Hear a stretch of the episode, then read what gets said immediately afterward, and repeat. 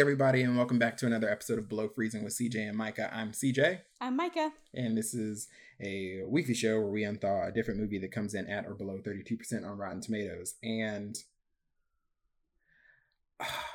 what a what a film! It is. I think that's what, I think that's what I said at the end of it. I was like, how interesting. Uh, people paid for this. Um, I had seen it before, Mhm. actually. Um, remembered almost nothing. And was also um definitely confusing. Like I had definitely fused the plot with like a Japanese show I'd seen set also in this period. and I was like, when is this gonna happen? And then I was like, wait. oh no, that that doesn't happen happen. here. It happens in a much better thing. yeah, exactly, exactly. So I think that's partially why I was excited to watch it because I remembered it as being spliced with another thing that I enjoyed, and then after I was like, oh yeah, no, that was a Yeah. totally different piece of media. Uh, but I'm interested to talk about the bones of this thing and sort of parse it out. But uh, I think we can uh, just jump into it. Today's guest is Devin Grubb from the Film Rescue Show. Thank you for being here. Thanks for having me. I'm excited about this. Uh, me too, actually, because I want to make it plain that this is not a good movie, but I found it really interesting for a number of different reasons.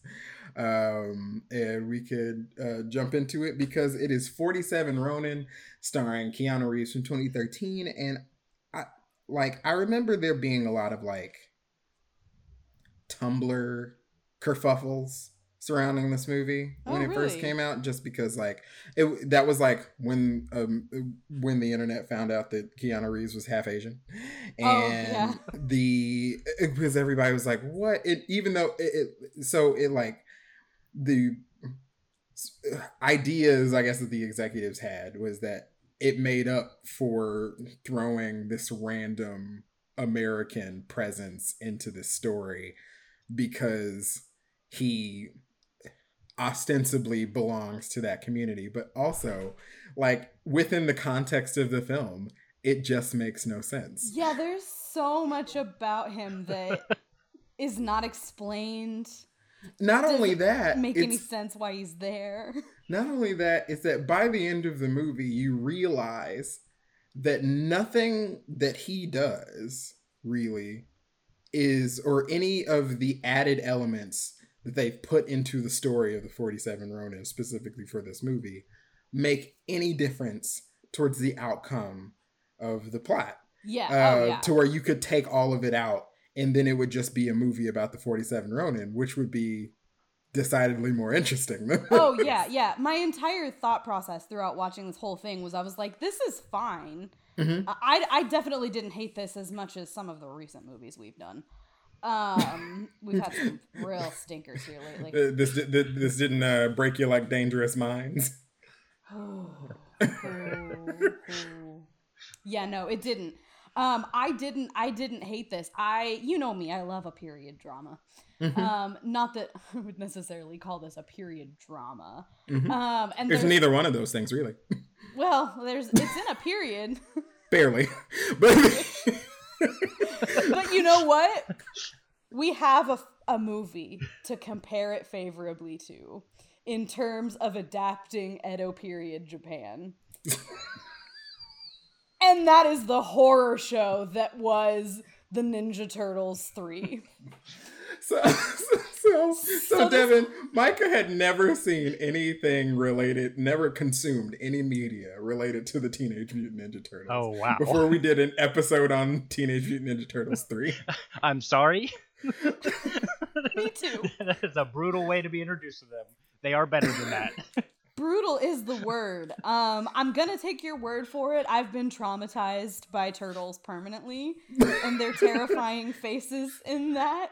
Um, so there were some specific historical elements about the Edo period in Japan that this particular movie actually gets kind of right.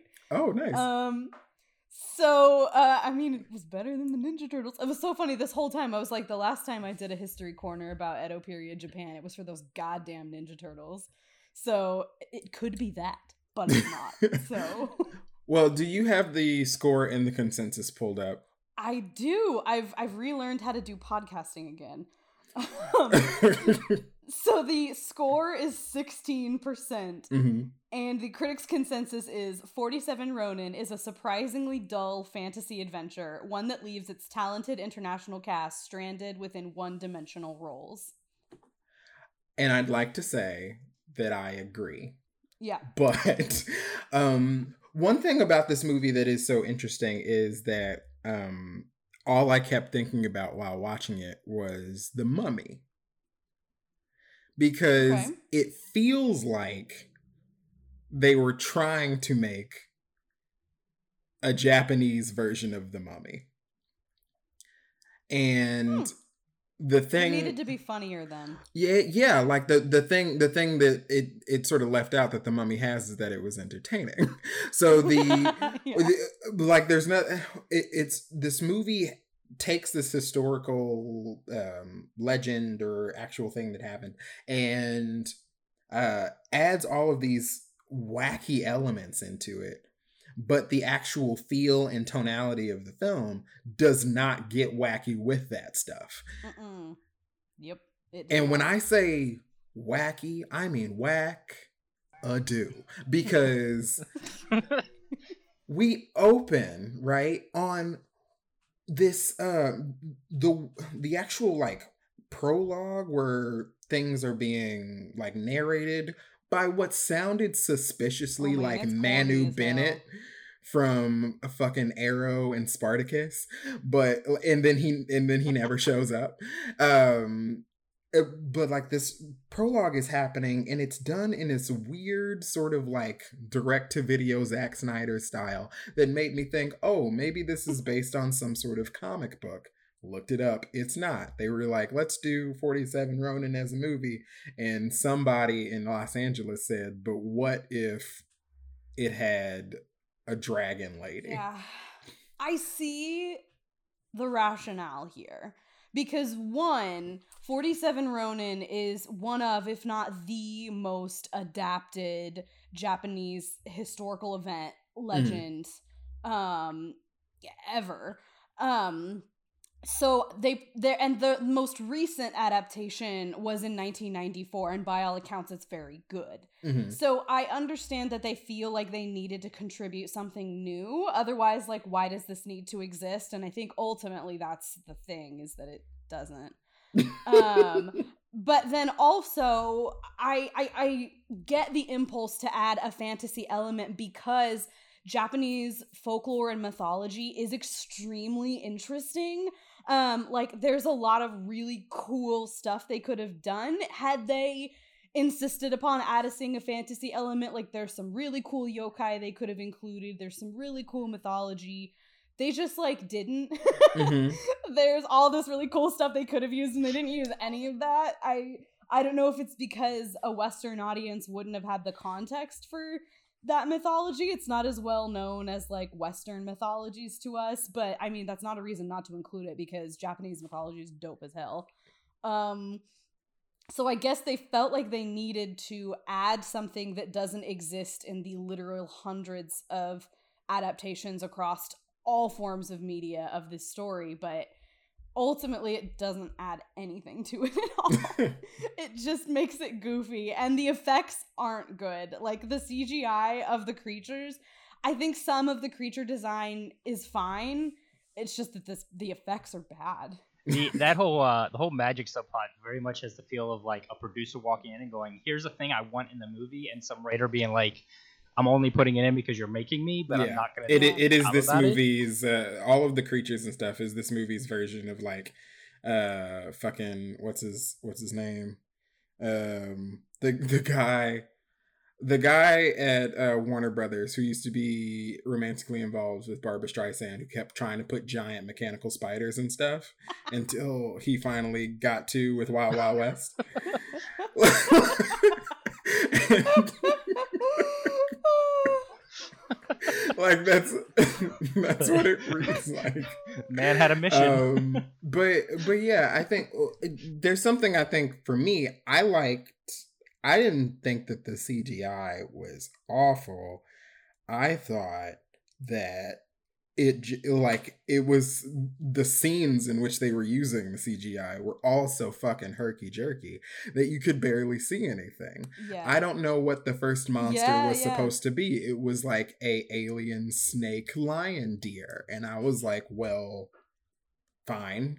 Um but like I I couldn't see that and then some stuff that just didn't need to be CGI was CGI like the guy they're fighting in fucking Tortuga in the middle of the movie where they go get to uh they try to get um Oh, Keanu Reeves yeah. back. Yeah, like that guy, I'm just like, eh, but I Oh, don't know why yeah, that needed to be CGI. Yeah, that was weird and gross. Also, can we talk about the other guy in Dutch Tortuga um, with all of the tattoos, who literally has like three words and is Oh. there for less than 30 seconds and yet is huge on the poster for no reason Well, at all? Well, that's because he was a big to be a main internet guy. Yeah, he was a big uh he was a big internet guy. I I I forget his name uh because I believe he was German and I keep saying was because uh he passed away a few years ago. Um but yeah, like I remember seeing him all over Tumblr. I'm going to bring up Tumblr a lot uh because this is 2013. This is sort of like uh the apex before Tumblr's fall, I feel like. And uh and that yeah, and this that is guy- peak Tumblr. just his aesthetic was all over Yeah, Tumblr. so he's in the movie. I think he literally has one line. And he's like the, the second biggest person on the poster. I, I'm not gonna lie. I went into this going, I'm gonna see more of that guy, and I just, I just, like, literally spent half this movie looking for him to pop up. Didn't happen. he very was distracting. not German, he was Canadian. His name is Rick Genest and uh also known as Zombie Boy. And he and he held the Guinness World Record Yes, for yes, the most right. tattoos um because all of that stuff extended over the Yeah. entirety of his body um but yeah I, I think just to just to get us like straight into the Yeah. recap we're sort of introduced to kai very early on uh, the keanu reeves character who ha- is found by this roaming troop of samurai from this nearby village and it's taken in and they're all really racist to him because he's half white and he is like unusually great at martial arts and sword play and, and with the katana and stuff because there's this weird trend in American and Western films about like Western people going to Asia and becoming better at Asianing than Asians. Yeah, this isn't as bad as that Matt Damon Great Wall movie, but like the sentiment is the same. hmm Or how Tom Cruise was the last samurai. But the Oh, um God, I've never seen that, thank God. um and it- it- we see them grow up and they end up um fighting that monster because there is a rival village that wants to take them over. And they have a witch on their side. This movie is very complicated. And uh, they start sending monsters after them. Now keanu reeves destroys the first monster uh, but someone else takes credit for it because no one thinks he could do it because he's a half breed and all that stuff. But he is in love with the Lord's daughter. The Lord, yeah. Yeah. So the Japanese title is, and I'm gonna say this wrong. I'm gonna say a lot of Japanese words wrong today. Um, but the daimyo's daughter, whose name is Mika, which really weirded me out for the first half of the movie. Mhm. I never hear my name in movies, and I know my name isn't exactly Mika, but people call me Mika constantly. it might as well be my name at this point. So that was weird because I never hear my name in movies, and every time they said her name, I was like, Ew. She also is utterly pointless and is extremely damsel in distress through the whole thing. There were lots of opportunities to let her do things. Um, she never does anything.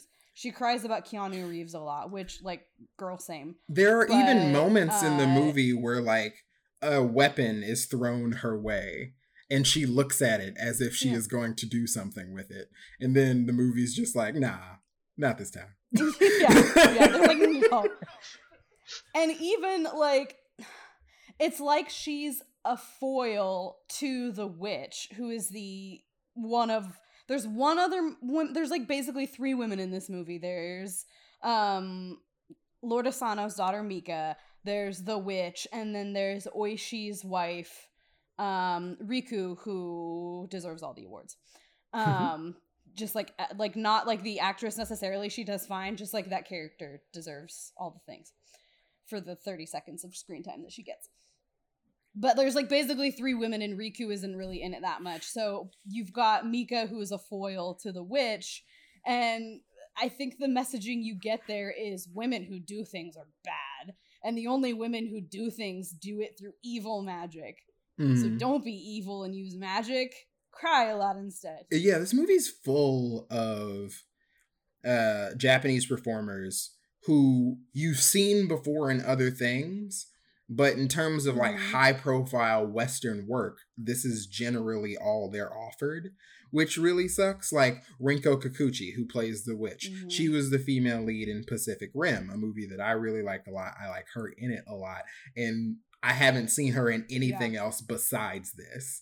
Um, the um, uh, Shogun is played by uh, Cary Hiroyuki uh, Tagawa, who was um, uh, in Mortal Kombat. He was Shang Tsung in Mortal Kombat, and nothing ever comes that. Seen the uh, the guy who played uh, Lord Kira in a ton of stuff, and it's so sad that like these people like poor uh Hiroyuki Sanada, who I love. I think he's very handsome. He was the first Japanese actor to play in King Lear in the UK, and uh, that's really cool. Uh, but like whenever he's over here, he's just like getting beat up by Hawkeye in Avengers Endgame, or like yeah other bullshit like that. And where these are like really, really cool dynamic performers. And like it it also just sort of makes you wish for the movie that could have been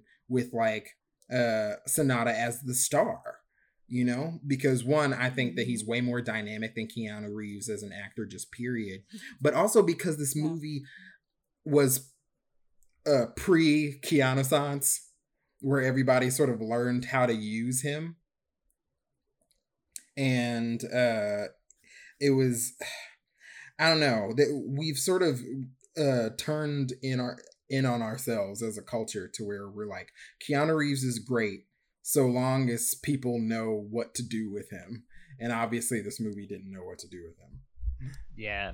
To be fair, like I don't think many movies knew what to do with him during this time period. Like he's in a lot of stuff where he plays basically the same part over and over in movies that he his part does not fit in at all. Mhm. Um, and yeah, that was that was a long time. I, I think uh, somebody finally figured out like, oh, you just got to make him a badass and just let him be a badass in a movie of his own, is what he needed.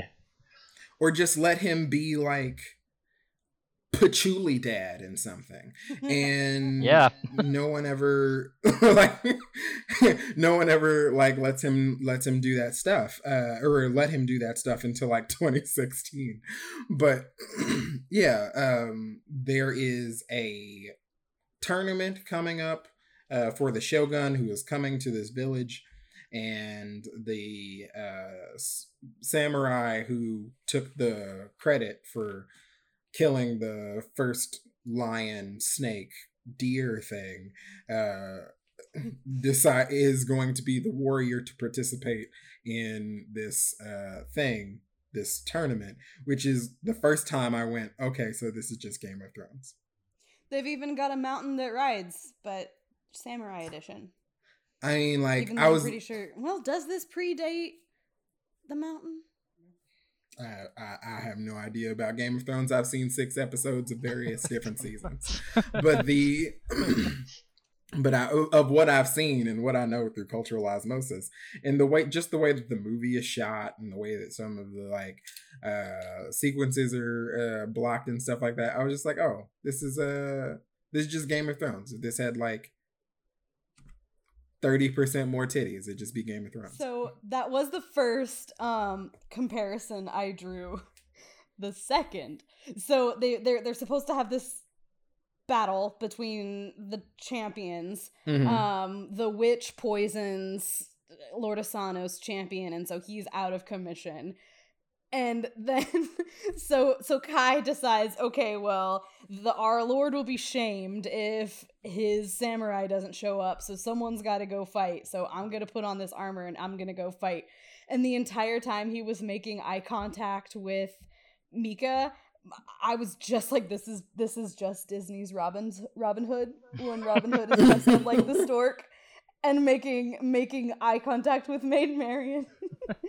and she's sitting next to the king who's like, Who's this guy? And she's like, No. So that added added to the scene for me. I I enjoyed it. um, what did we think about like the stuff that sort of just popped up and went nowhere, like the big golem knight samurai thing? it, it honestly by the time like by the time you realize that that he's going nowhere so many other things in the movie have gone nowhere that you've kind of just Yeah. accepted it um because yeah i Yeah. thought like he walked in i thought oh we're gonna watch like this dude just like wreck some people Mm-hmm. but no he just shows up oh, like 40 something guys back up from him and then they blow him up great Yeah, I feel like it's another one of the all of these things that went nowhere are only there to add visual interest to make this not just a period piece. Mm-hmm. Um they just want to give people neat stuff to look at without understanding that if it's just there to be neat to look at, that doesn't make it interesting. well i was just gonna say it's, it's fantasy as scene dressing yeah. Yeah. Well, yeah, because it, it there's nothing there's there's nothing there for it. They they even go like because he's uh, ipso facto they find out that he the half breed Keanu Reeves or whatever is um in place of the actual samurai and he's not a samurai. Uh Mika runs out there to save him from dying, so he gets beaten instead and is sold into slavery. And because um and they bring honor on the the dishonor on the village and stuff.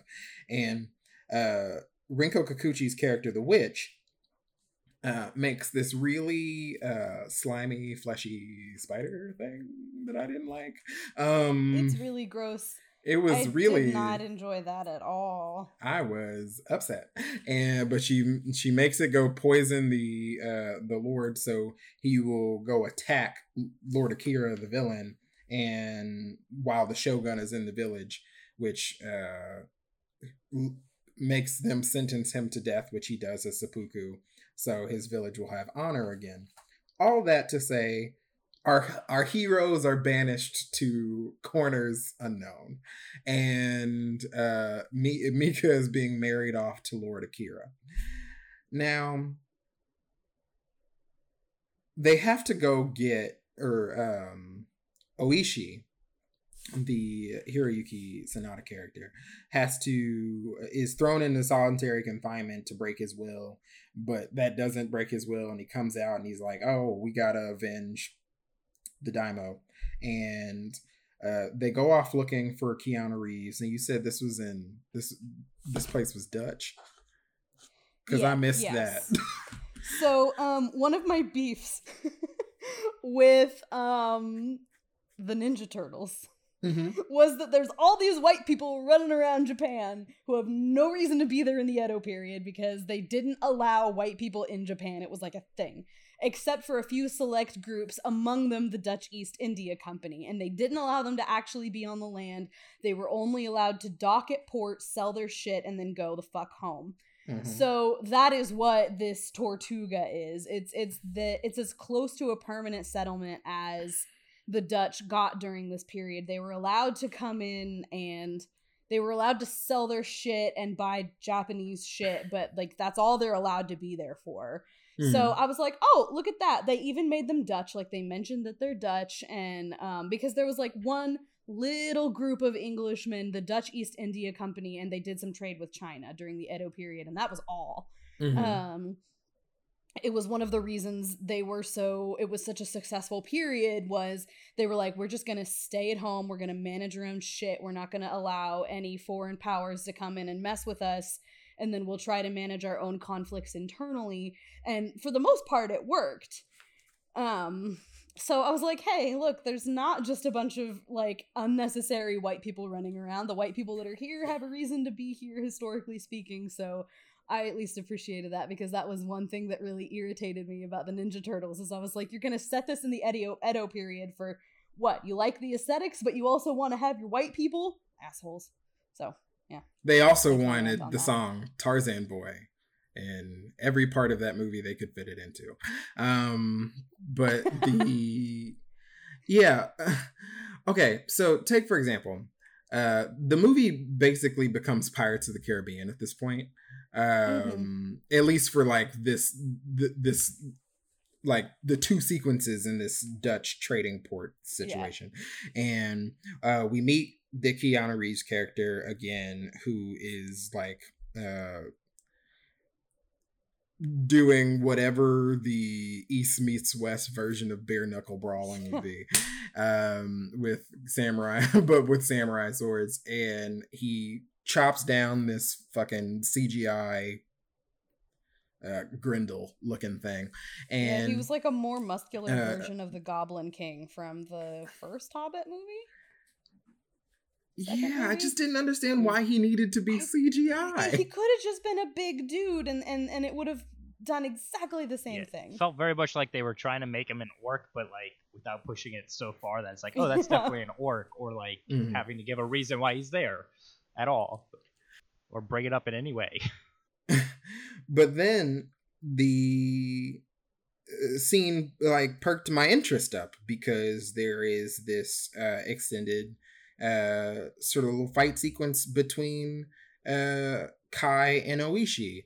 And it had very clear choreography. They pulled the camera back so people weren't just like swinging and then swinging and then swinging and Mhm. nothing's connecting but we're just supposed to assume that's a fight I thought that was really, really cool. And I was like, oh, so this is what this movie could be. But also, like, they don't need to be here because there was no half English uh demon wizard guy in the original story. So none of this really matters. But they go get him so they can uh find actual demons, I guess. The way they used demon as a term in here was so weird and fast and loose, but when they actually get to this forest where he apparently grew up before he ran into the Ako people, is what weird character design on the demon monk folk. Yeah, yeah, and they look they looked more like um um oh god, what are they called? The Chinese um monks. Help me. I want to say it starts with an S. Oh.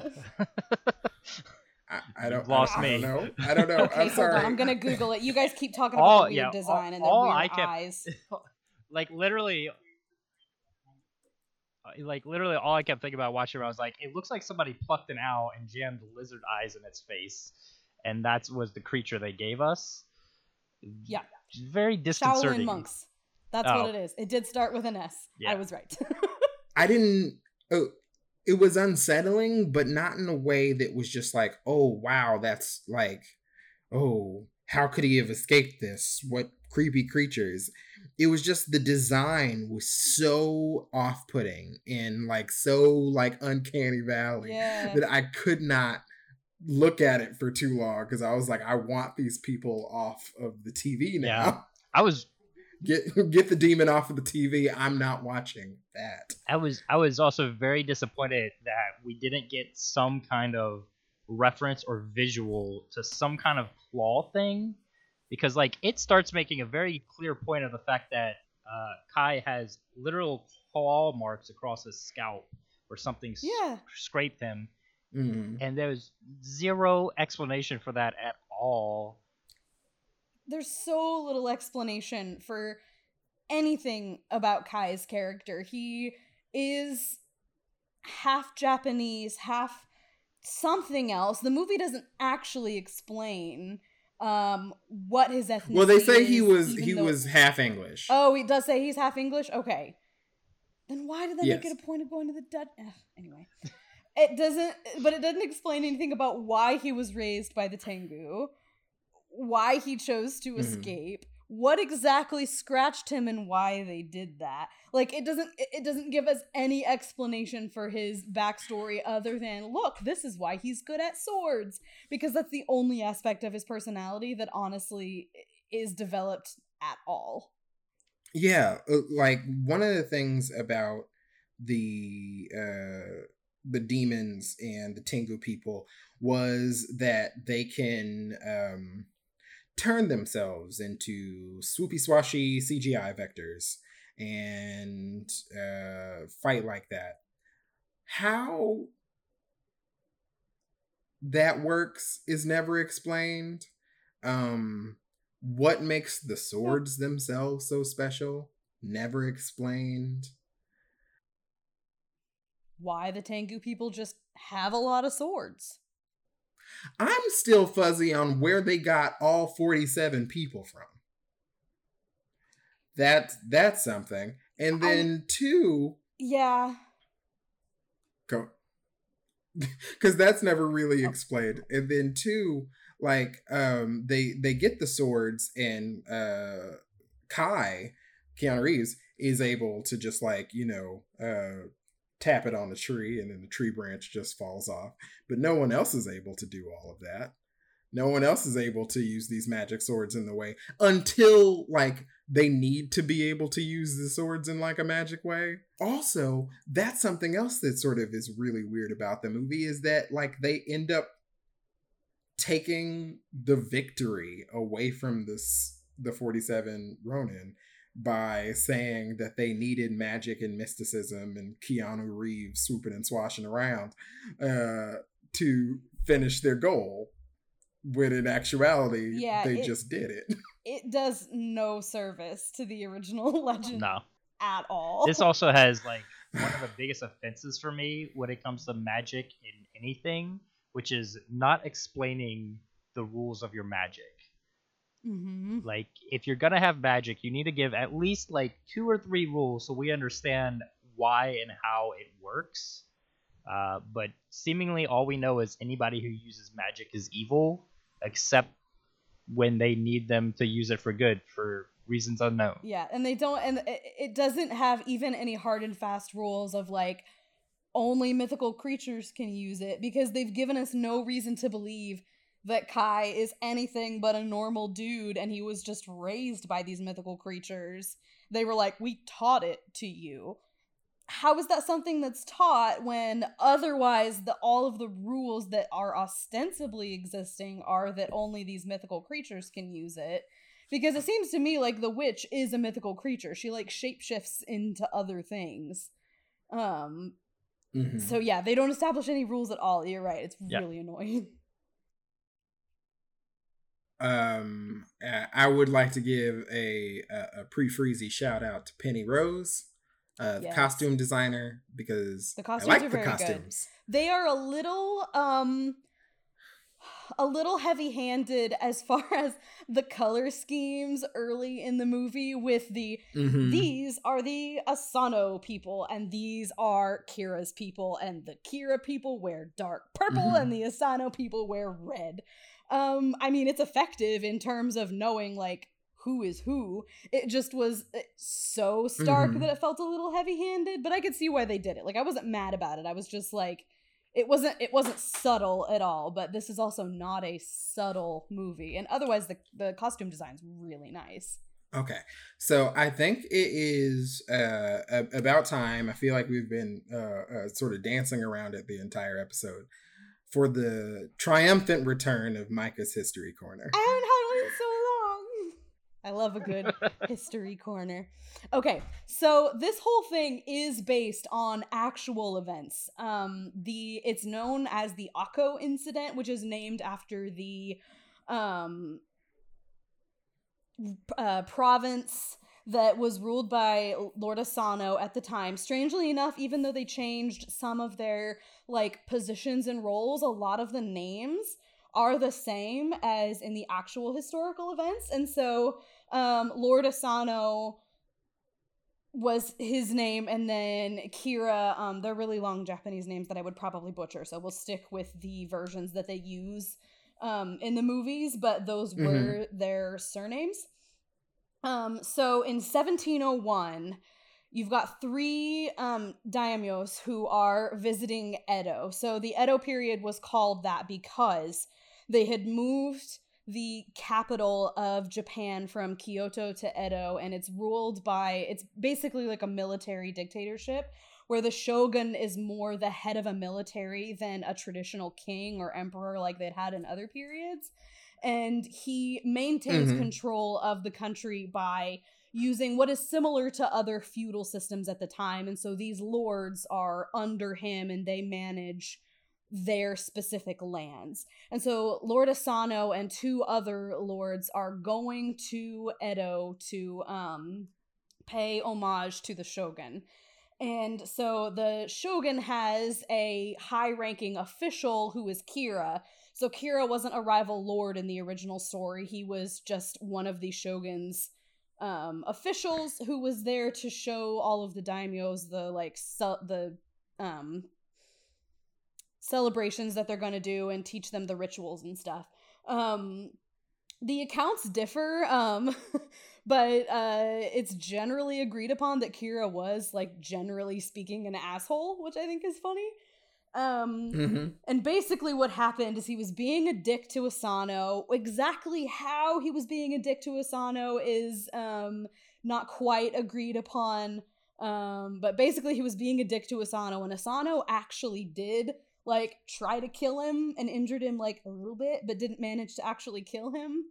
Um, so I Mhm. think one of the reasons for the fantasy elements that they used in this movie was to to make it more of a black and white good versus evil story by taking the responsibility away from Lord Mhm. Asano for trying to kill Kira.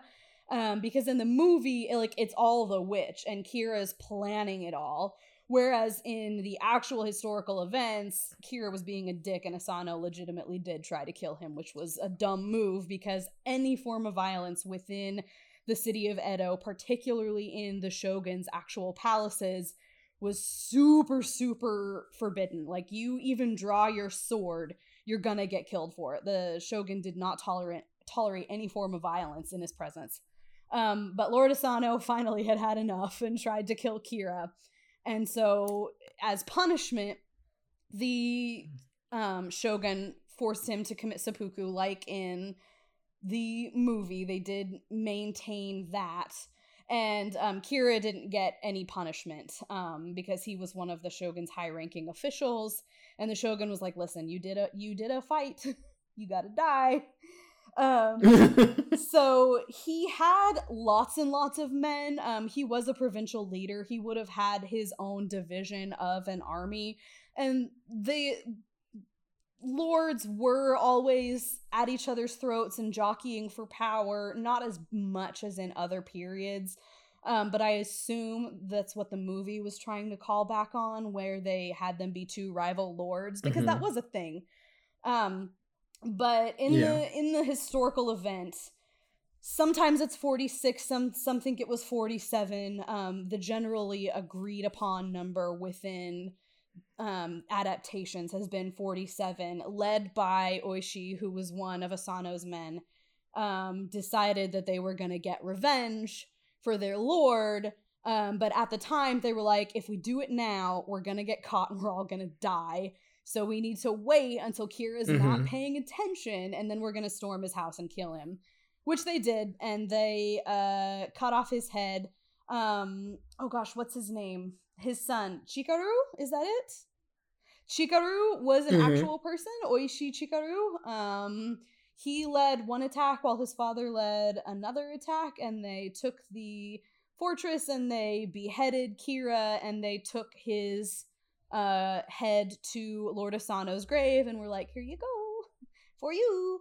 And um, then they turned themselves in to the shogun. So it wasn't, so it it was an honor thing to them, which um it almost took on like religious emphasis to people after the fact because um people really romanticized bushido which was the samurai code of you you live for your lord and your honor and your loyalty for your lord are more important than life itself and samurai in this period really did Mhm. live by that um and that's partially why they were so revered in this period and and why they remain such fixtures of popular culture so um, that's partly why there were so many adaptations, why the story was so romanticized, because people like, wow, look what they were willing to do for their lord.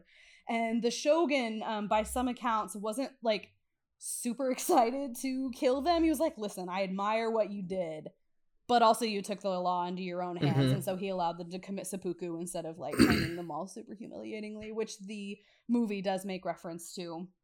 Um, so that was what the that was the historical like the actual historical account and the movie does like maintain some of those elements i think the movie's greatest crime Mhm. is adding to them unnecessarily to what's already a really compelling story this has been adapted in basically all forms of japanese media it was first um adapted in japanese puppet theater and then the most famous adaptation is called um Chush- uh, I'm gonna say this wrong. Chushingura, which was an 11 act kabuki play. It's dedication.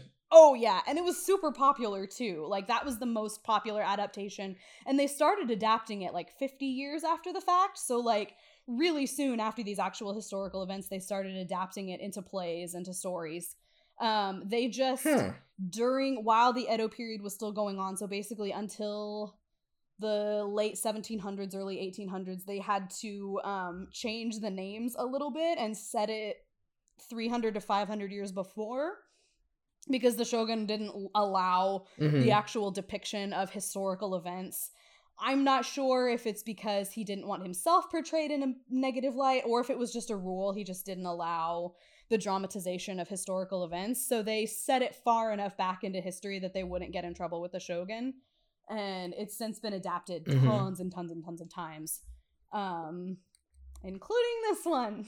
Okay, so it it all ends up um, ending, I should say, with the uh, assault on Kira's house, which is really cool. It is. That's my my one of my favorite no, my favorite scene in the movie is one, I think it's really neat that they include some kabuki theater in this Mhm. because the kabuki theater adaptation is the most important adaptation of the story.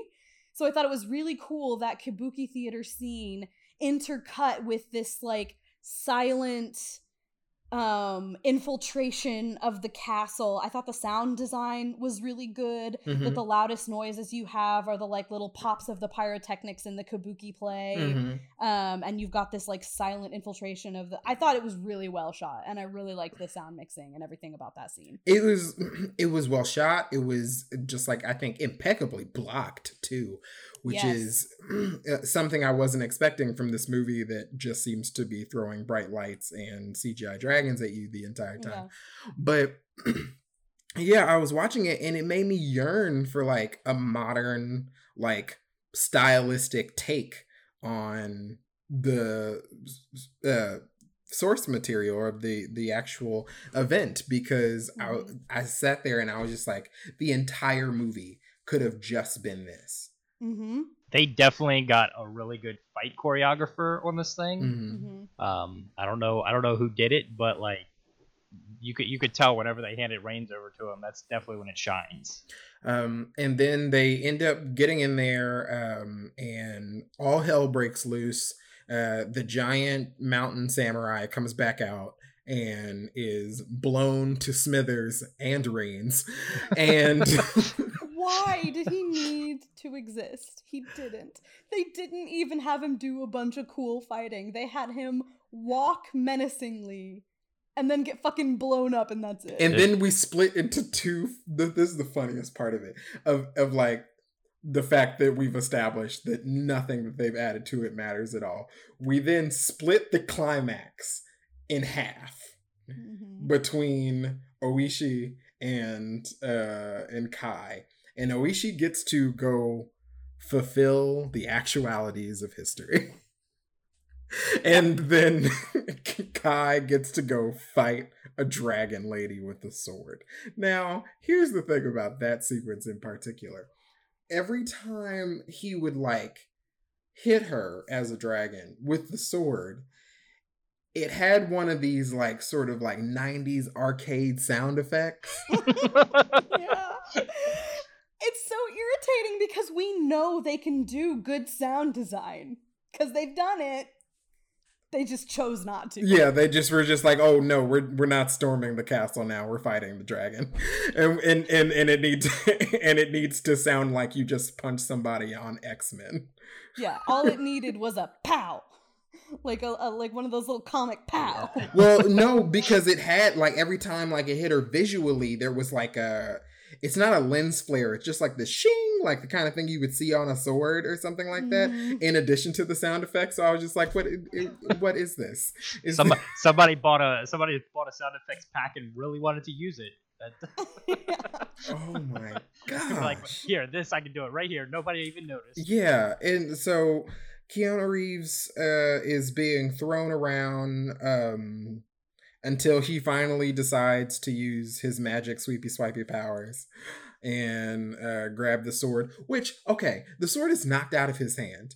And then it is thrown onto the ground, and they do the the thing where like the focus is on the sword, and then it pulls focus from the sword into Mika, as if Mika is going to pick up the sword and do literally anything with it, and nothing That happens. would have made sense too, because the witch has been tormenting her specifically through the whole movie. So really, it makes sense to give the kill to Mika. Give this poor girl literally anything to do besides look great. My God, she looks great.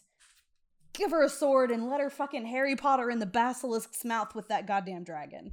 Which is kind of what ends up happening, but the movie is so bloodless that like the dragon is just there, and then she goes back into her human form, and she also isn't roughed up in any kind of way. Yeah, no, she's just kind of like, Nary a mark.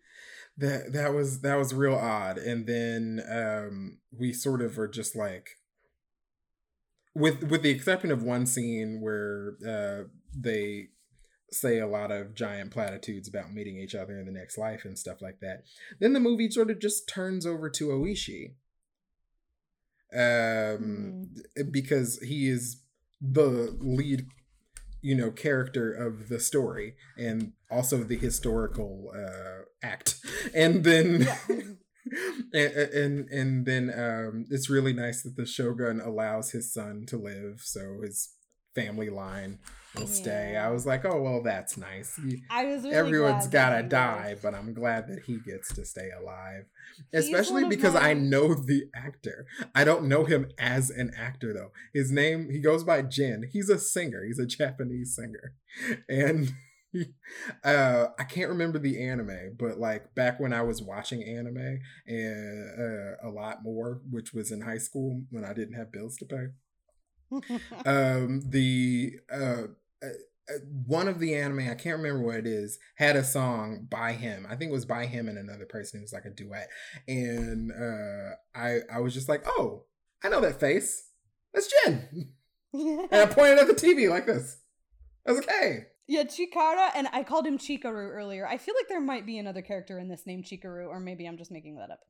But Chikara, he's my like honorable mention Freezy because he just seems like a sweetheart and he didn't Mhm. deserve any of this. Also- he was just trying to help his daddy. He should have been wackier. Like or or like a little like uh, like more scruffy or something like that just to give another character a personality. Because Yeah. outside of Oishi and Kai, um none of the other soldiers really do anything or have anything to say or Yeah. or about anything and maybe you can chalk that up to the idea that they're you know samurai and bushido means that they're just all about their master and stuff like that but that doesn't make for a good movie like make these people have things to say there's this one Yeah. the, there's the one uh there's the one the bigger one who like tries to chop the tree with his new magic Mhm. sword and it doesn't work i'm like cutting to him in some stuff and framing it as if it's supposed to be funny but it's not a joke it's just Yeah. that he's fat Yeah. Yeah, I definitely noticed that. They wanted him to be the comic relief, but they didn't give him anything funny to do or say or say. And like, it was really a missed opportunity because he, as an actor, has a lot of charisma, and I really wanted to have a reason to like him. So, yeah, and uh, then they uh, are sentenced to death, but they are allowed to do it as seppuku. And um, the movie ends with the most absurd uh card that it could end with which is all of this bullshit. This happens in this version of it and then it's just like every December 14th they celebrate the 47 Ronin. And this this film was inspired by its events. No like y'all Barely. You don't get to have that card when you split your climax between what actually happened and a giant dragon lady. fighting American ass Keanu Reeves like get out of here but uh but yeah that was 47 Ronin and when we get back we'll give it some freezies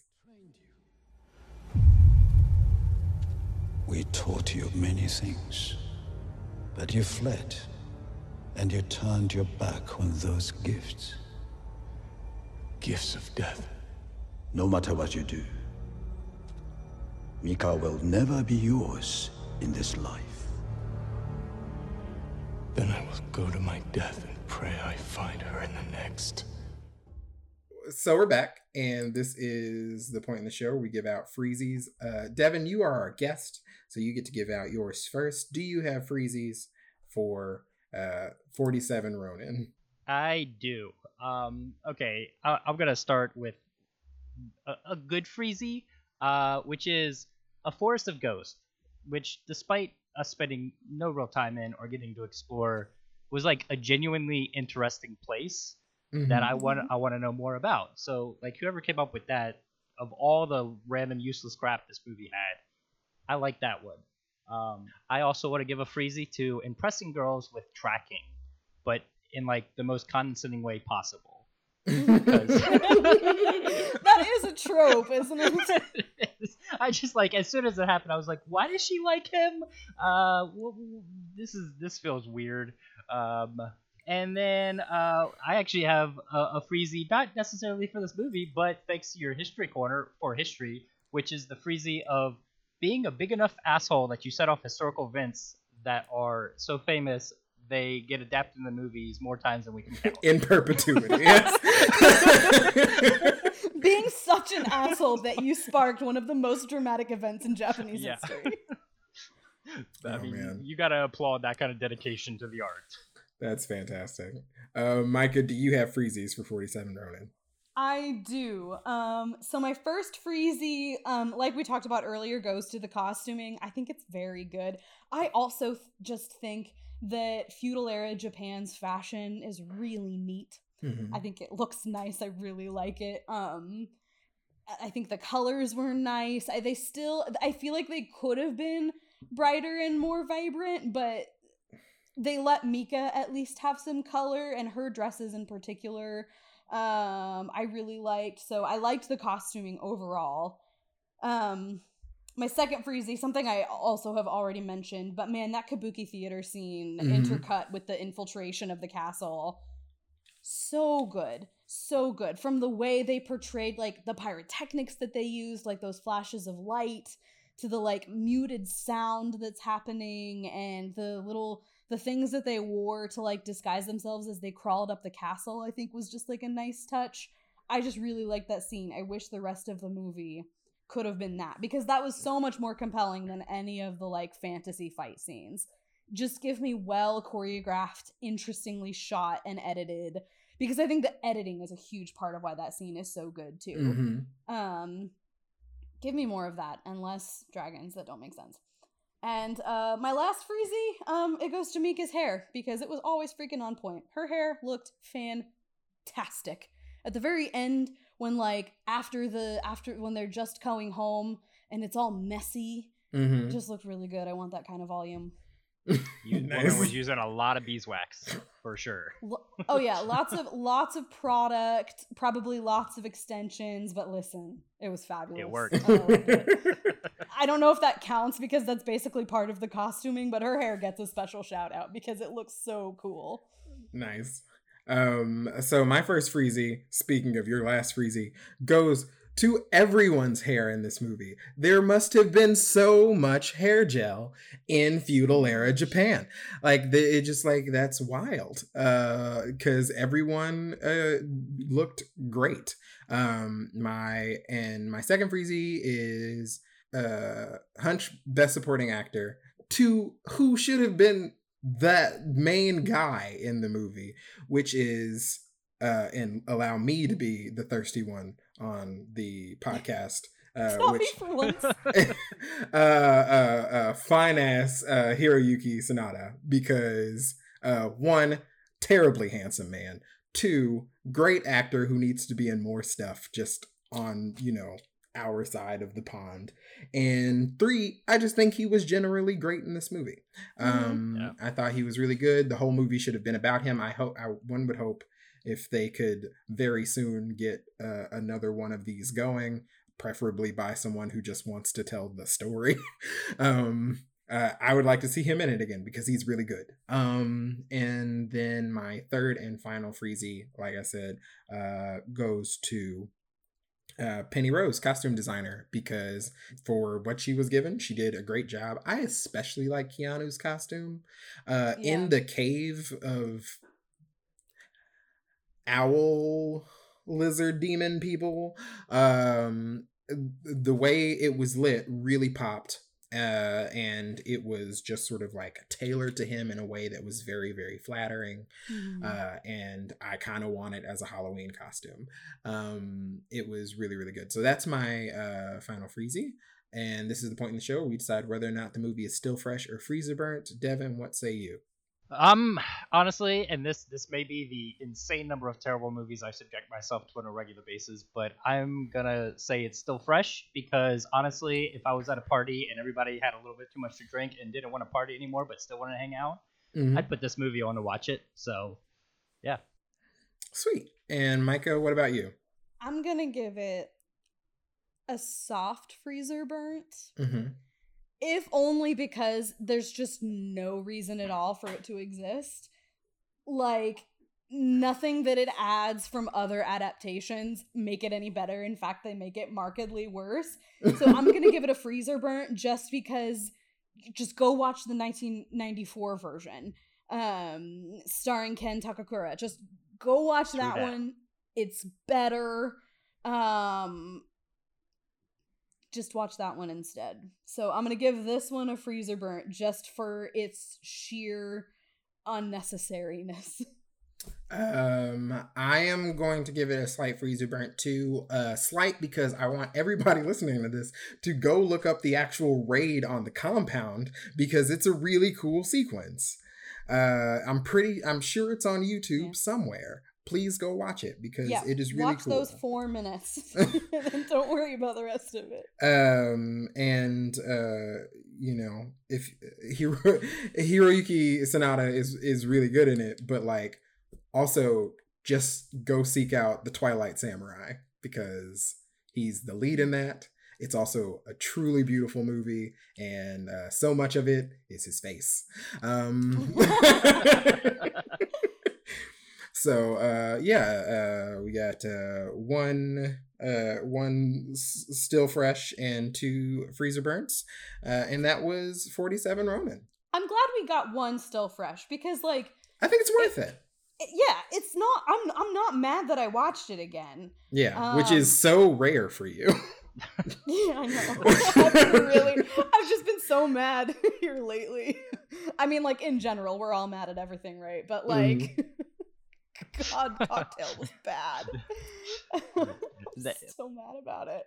So yeah, it's not bad, and I now I need to figure out what the other thing is that I thought was parts of this. Mhm. I need to figure out what show or movie. I also watch a lot of Chinese movies, uh, which I know this is this is Japanese, but I also watch a lot of Chinese movies that are like similar to this in that they've got the like weird, usually poorly CGI'd like fantasy elements, but they're also a lot goofier and a lot more fun. I really need to figure out what other thing I thought this was, so that I can go back and rewatch that. But anyway, that was that was 47 Ronin. So we've had worse times on on watching things. we have Devin, thank you so much for being here. Thanks for having me. This was this was fun. I don't often get to do a movie, a bad movie, and not have to just dissect it to pieces. So this was fun. Yeah, I feel like I come onto your show and I come on with like fully formed ideas and I like completely disrupt the flow of the show because of it. And We I'm are- gonna do the opposite, where I think Seth wants me to come on maybe sometime in May. I need to talk to him again about that. But the movie that I have in mind, I already feel bad about making you watch, and I don't have any ideas. I just want Listen, to see what you guys, how you guys would fix it. we watched the movie Six Underground on Netflix, and Mm. I don't know if anything we ever do again is going to be that bad. So you're safe. you're good. Six Underground coming soon to a below freezing episode near you. So where can people find you on the internet? What would you like to plug?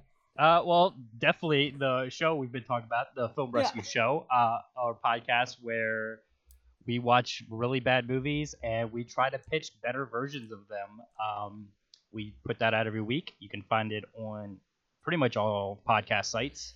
Uh, outside of that, you can try to find me on the internet. I change my name like every few weeks because I don't know how to be satisfied with anything. Um, generally, I think I'm under the Grub Devon in most places right now. At least that's what I'm working for. But uh, mostly, just go check out the podcast, Film Rescue Show. That's uh, it's my baby right now. Well, very cool. We will definitely be linking that below. CJ, where can people find you on the internet? You can find me at CJ period. That's C E E J A Y and the word period. I'm assuming you know how to spell it on Twitter and Instagram. And I I also have a, a show, another show called Dan and CJ's Group Chat, the podcast, and I forgot about it because it only happens sometimes. um, It's so fun when it does, so be on the lookout for it, guys. um, oh yeah. Oh, and speaking of Dan, speaking of a uh, friend of both our pods, Dan Purcell, Yeah. uh, he's got new music coming out uh, in, uh, I, I believe, uh, tomorrow. Uh, when this episode will be coming out, Right, um, yes. he has got uh, his first debut single as a pop singer. is It's called Serendipity, and I've heard it, and it's fantastic, and I'm super excited for everybody else to hear it. Nice. So yeah, Definitely be keeping a lookout for that. And you can find me on Twitter at Micah Renee B, and you can find me on Instagram at Lowkey Stroke the Lemur.